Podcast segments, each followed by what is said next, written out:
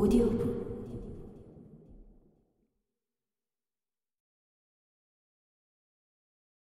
무엇이든 될 수 있는 충분한 공간.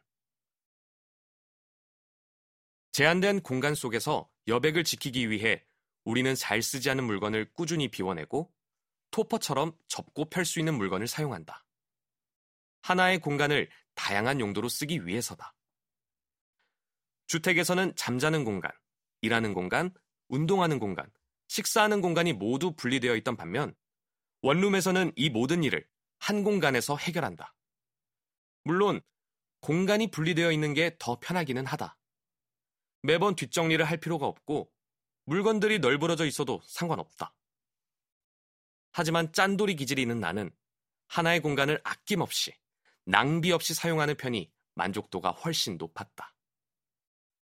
물건이든 공간이든 충분히 사용한다고 느낄 때 깊은 만족감을 느끼기 때문이다. 원룸으로 이사를 오면서 떠오른 걱정 중 하나는 각자만의 개인 공간이 없어도 괜찮을까 하는 것이었다. 주택에서는 따로 시간을 보내고 싶으면 누구 한 명이 옆방으로 가면 그만이었다. 반면 원룸은 별도 공간이라고는 주방뿐인데 이마저도 뭔가를 할 수 있을 만한 크기의 공간은 아니다. 특히 혼자만의 시간과 공간을 꼭 필요로 하는 하유는 자기만의 공간이 없는 것에 대해 처음에 무척 답답해했다. 그러다 하윤이 끝끝내 찾은 방법은 다름 아닌 일찍 일어나는 것이었다.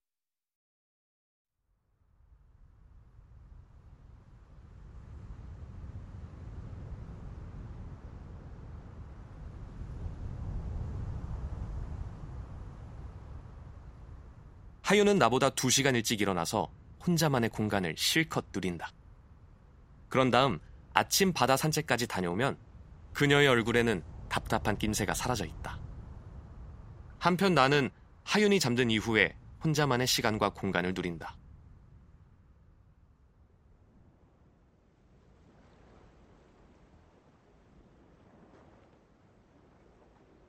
하윤은 아침에, 나는 밤에 혼자만의 시간을 오롯이 만끽한다.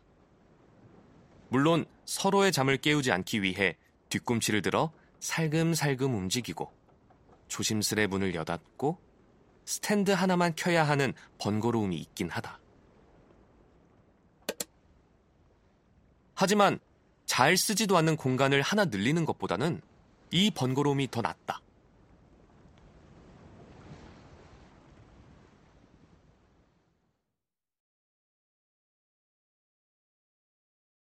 우리에게 딱 알맞은 집.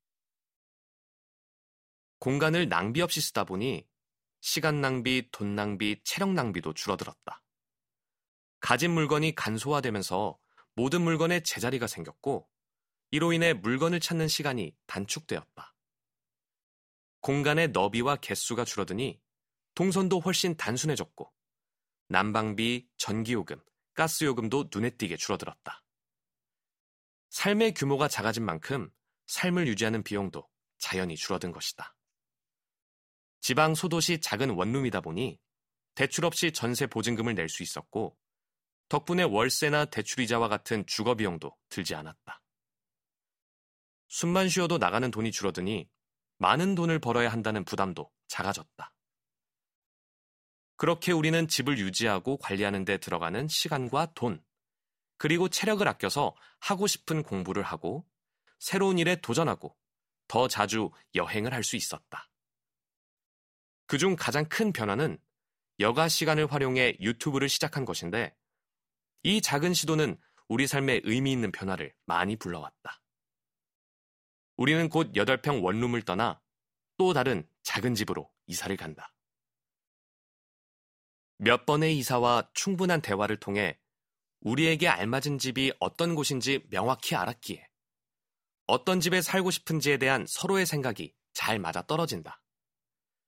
새로 이사갈 집 역시 9평 남짓의 작은 집이지만 가족이나 이웃을 초대해서 식사를 할 수 있고 따사로운 볕에 빨래를 말릴 수 있는 테라스 공간도 있다.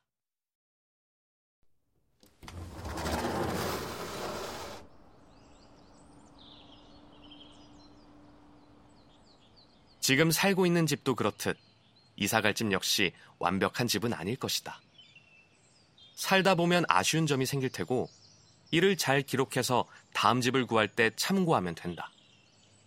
그렇게 하나 둘씩 기준을 세워가다 보면 점점 더 만족스러운 집에 살게 되지 않을까?